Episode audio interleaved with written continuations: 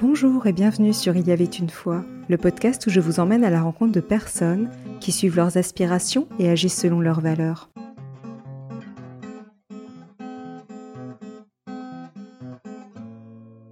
Bonjour chère auditrice, chers auditeurs. J'ai le plaisir de recevoir Anne-Charlotte Vivant que j'ai eu l'occasion de rencontrer lors d'une formation. Son parcours m'a interpellée parce qu'elle a suivi son chemin en faisant des choix de cœur, lui permettant de trouver sa pleine expression. C'est pourquoi j'ai voulu vous emmener à sa rencontre. Bonjour Anne-Charlotte, merci d'avoir accepté mon invitation. Bonjour Sophie, eh bien moi je dirais merci de m'avoir invitée, ça me fait plaisir d'être là. Alors pour commencer, si tu devais choisir un mot pour te définir, ce serait lequel? Euh, Quand tu me dis ça, j'ai une image devant les yeux.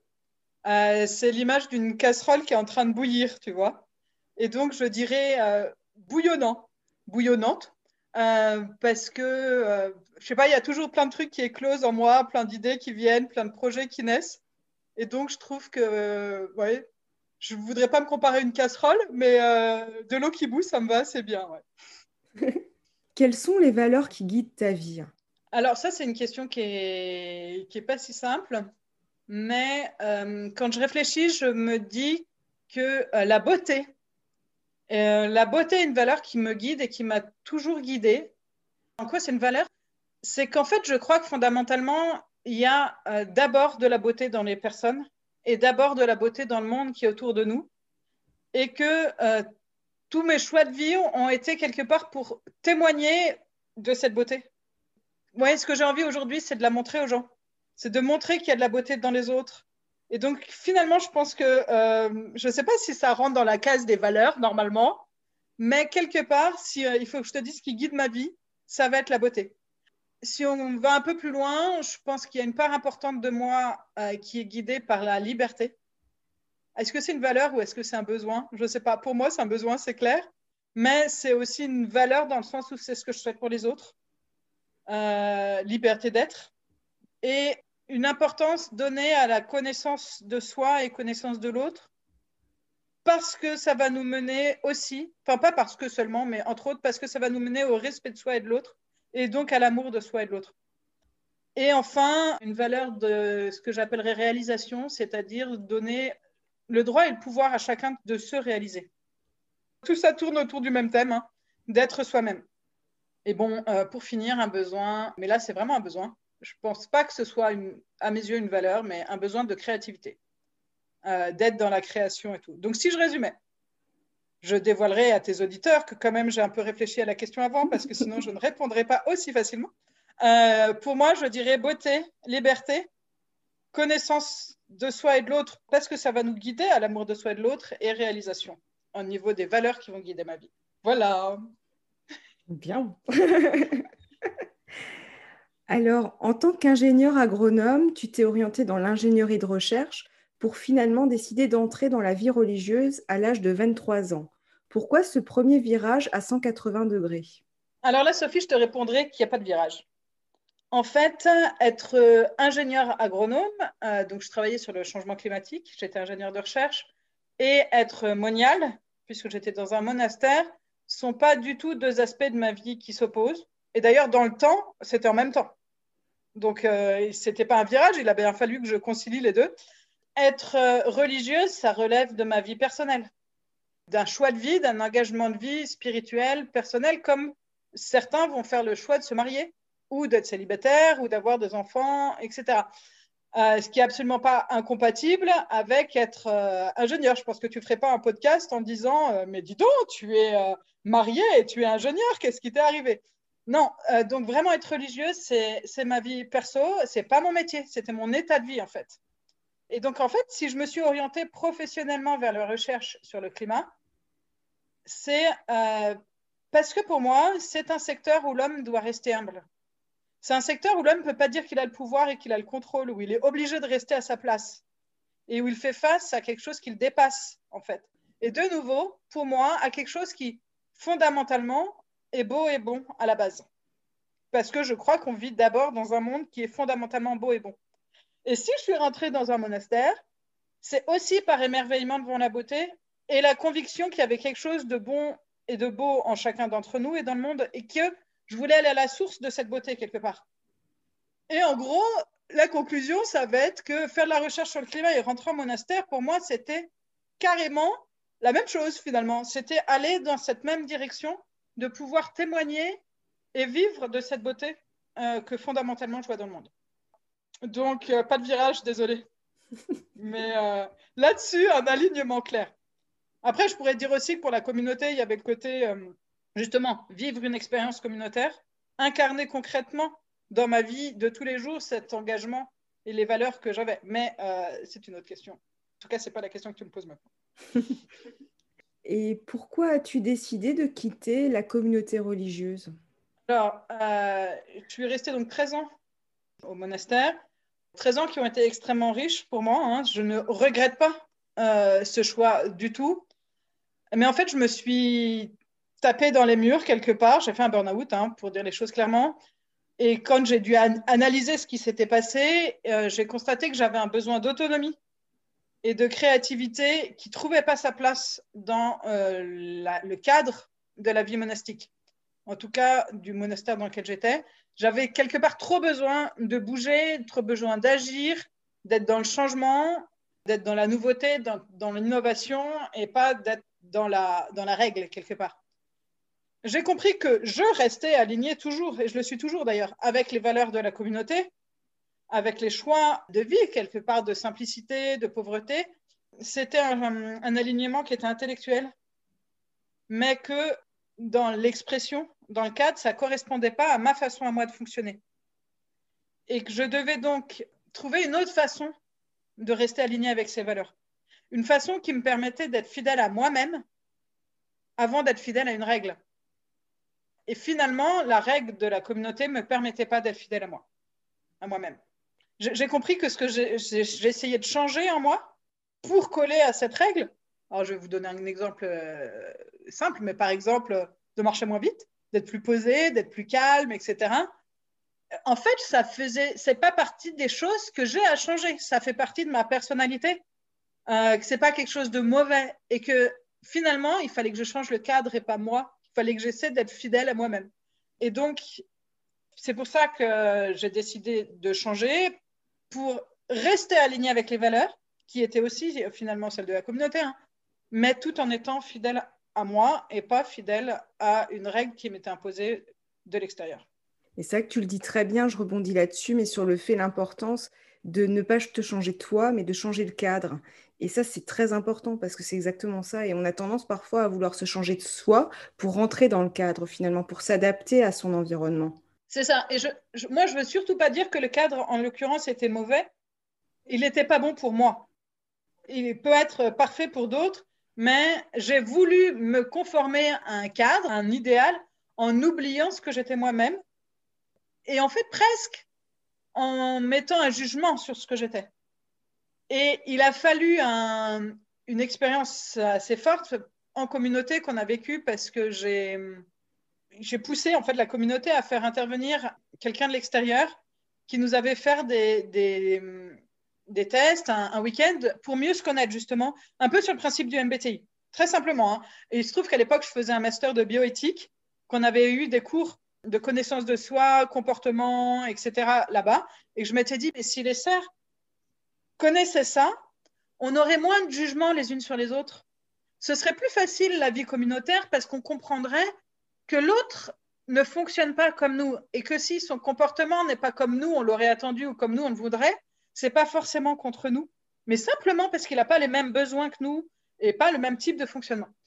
Et donc, euh, suite à ce cours-là, j'ai fait intervenir, enfin, c'est pas moi toute seule, hein, mais j'ai poussé la communauté et elle l'a accepté à faire intervenir quelqu'un pour qu'on fasse ça.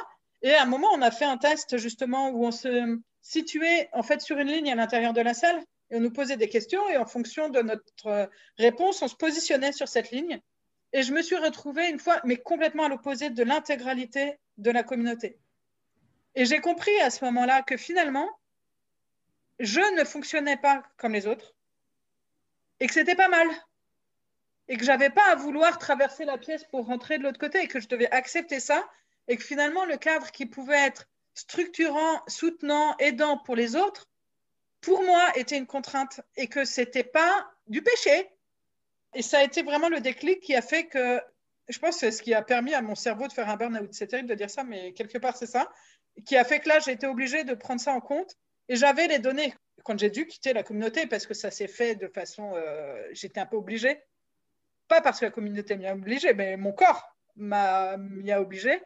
J'avais quelque part la conscience de ces données de OK, en fait, il n'y a pas de problème. Euh, maintenant, il faut que tu sois fidèle à toi-même. Et par la suite, tu as lancé les Retoqués, une entreprise qui rachète aux producteurs locaux leurs fruits et légumes déclassés et les transforme en chips et snacks. Qu'est-ce qui t'animait dans ce projet? Alors, je rajouterai une petite phrase pour décrire qui est que je faisais travailler des personnes issues de la rue, donc des, anciens SDF. C'est vrai, j'avais oublié. C'est important de le dire, juste parce que, pas pour rajouter une dimension en plus, une couche de plus de social sur mon projet, c'est pas le sujet, mais parce que ce que je voulais, en montant cette entreprise, c'est dire pourquoi on cherche toujours à créer de la valeur Pourquoi on ne cherche pas d'abord à révéler les valeurs et les beautés C'est toujours le même leitmotiv, vous allez voir, moi j'ai une constance là-dessus. Euh, révéler les valeurs qui existent déjà dans le monde. Et je voulais le vivre en disant, pour moi, l'écologie, elle doit être intégrale quelque part. Et ce que je vais faire à un œuf, c'est qui vole un œuf vole un bœuf. Hein. Ce que je vais faire à ma, pomme, parce que c'était surtout des pommes que je rachetais en l'occurrence, finalement, je dois le vivre aussi au niveau des êtres humains. Si je commence à jeter tous les fruits et légumes déclassés, un jour, pour pas dire qu'on fait déjà, hein, mais si, je le crois, c'est les hommes qu'on va traiter comme ça. Et tous ceux qui sortent du cadre, tous ceux qui ont été un peu cabossés par la vie, on va aussi les mettre de côté. Et donc, pour moi, c'était hyper important de traiter les deux à la fois, d'avoir quelque chose de, très intégré. Après, qu'est-ce qui m'a animé dans ce projet?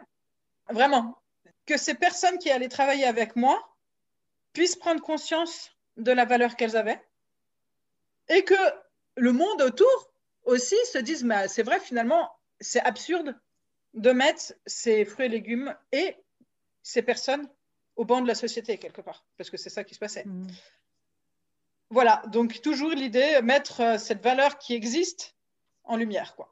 Et qu'est-ce que t'as apporté ton expérience entrepreneuriale? Alors, je vais être euh, sincère avec tes auditeurs, puisque cette expérience s'est arrêtée. J'ai arrêté l'expérience des retoqués parce que ça a été une très forte expérience de connaissance de moi, justement.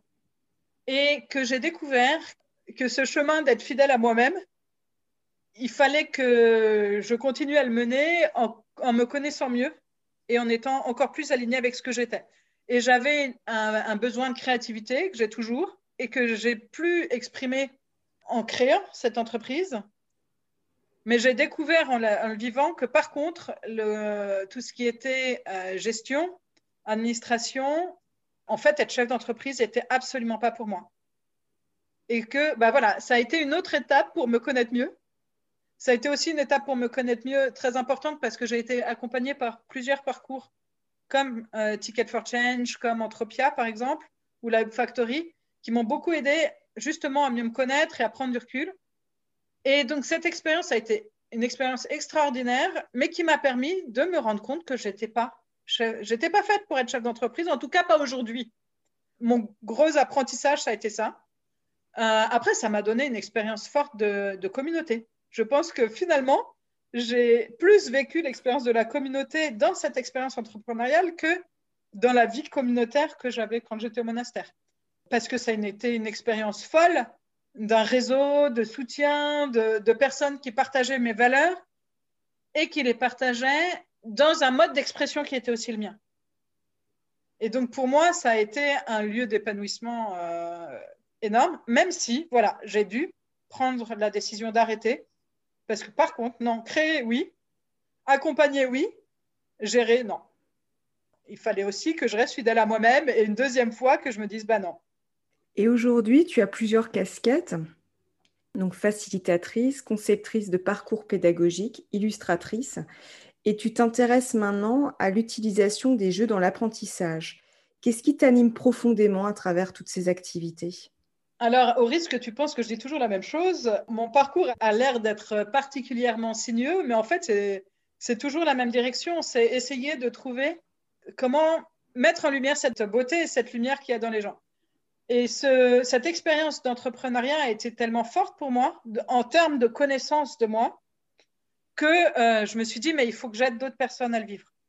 Il faut que, que les gens puissent se connaître pour pouvoir s'aligner avec eux-mêmes et pouvoir avancer et juste s'épanouir et prendre du plaisir à, être dans la vie. Et c'est pour ça aujourd'hui que je fais de la facilitation, c'est pour ça que je conçois des parcours pédagogiques, c'est pour ça que euh, j'ai envie de faire de l'illustration. Là, tu retrouves la dominante de la beauté. Hein. J'ai envie que les choses soient belles, qu'on offre des choses belles aux gens. Et aussi tout cet aspect de jeu, de gamification qui va être comment faire pour donner confiance aux gens, aux enfants, dans leur capacité à avancer, dans leur euh, comment les aider à mieux se connaître de façon sympa, euh, comment leur donner le pouvoir d'apprendre pour ceux qui vont pas être dans le cadre de l'éducation scolaire, qui, vont être un peu pas les profils qui sont visés par l'éducation nationale aujourd'hui. Et donc tout ça, voilà, ce qui m'anime aujourd'hui, c'est d'aider les gens à mieux se connaître pour mieux s'aimer et pour oser être qui ils sont et pouvoir avancer debout pouvoir avancer de vous. Donc euh, voilà. C'est génial. Après, j'ai plusieurs casquettes parce que j'en ai besoin, parce que je, ce que je disais, c'est mon okibu. Et que si je faisais toujours la même chose, ça irait pas pour moi. C'est quelque chose que j'ai compris et qu'aujourd'hui, j'accepte simplement. Ouais, je partage le même point de vue que toi, je suis pareil. Mais j'ai pris du temps à le comprendre. Mais... Euh, et comment fais-tu pour poursuivre ton chemin tout en restant aligné avec tes valeurs et tes aspirations? Je crois que là-dessus, la communauté m'a beaucoup aidée. C'est-à-dire que je me suis construite de mes 23 ans à mes 35 ans, hein, quand même, avec une vie extrêmement simple. Et aujourd'hui, j'ai pas besoin de choses compliquées finalement. Et ça m'aide euh, le fait de ne pas avoir besoin de beaucoup euh, en termes de ah, débat en termes financiers, hein, parce que concrètement, quand même, ça drive un peu notre vie, il faut dire les choses comme elles sont, mais aussi en termes de, comment dire, de stimulation extérieure. Euh, j'ai appris quelque part à me pas me suffire moi-même parce que c'est pas le cas. Je me suffis pas du tout à moi-même, mais finalement à aller à, trouver les richesses dans les petites choses qui me sont offertes. J'ai pas besoin de, de beaucoup à l'extérieur et résultat, ça me permet concrètement de pouvoir choisir les projets avec lesquels je veux travailler parce que je suis pas en train de courir après un salaire tout le temps.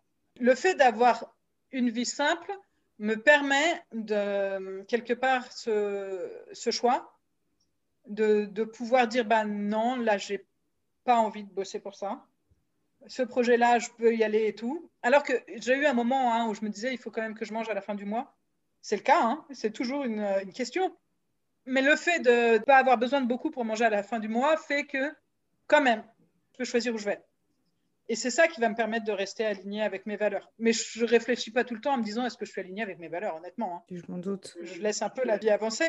Mais je crois que c'est une chance pour moi d'avoir euh, cette vie qui n'a pas besoin de beaucoup. Et comment fais-tu pour entretenir la flamme à l'intérieur de toi? Ben, Je crois simplement que j'ai arrêté de lutter contre moi-même. Je crois simplement que j'ai accepté d'avoir des aspirations diverses. J'ai accepté de plus juger négativement le fait d'avoir envie de faire des choses différentes tout le temps.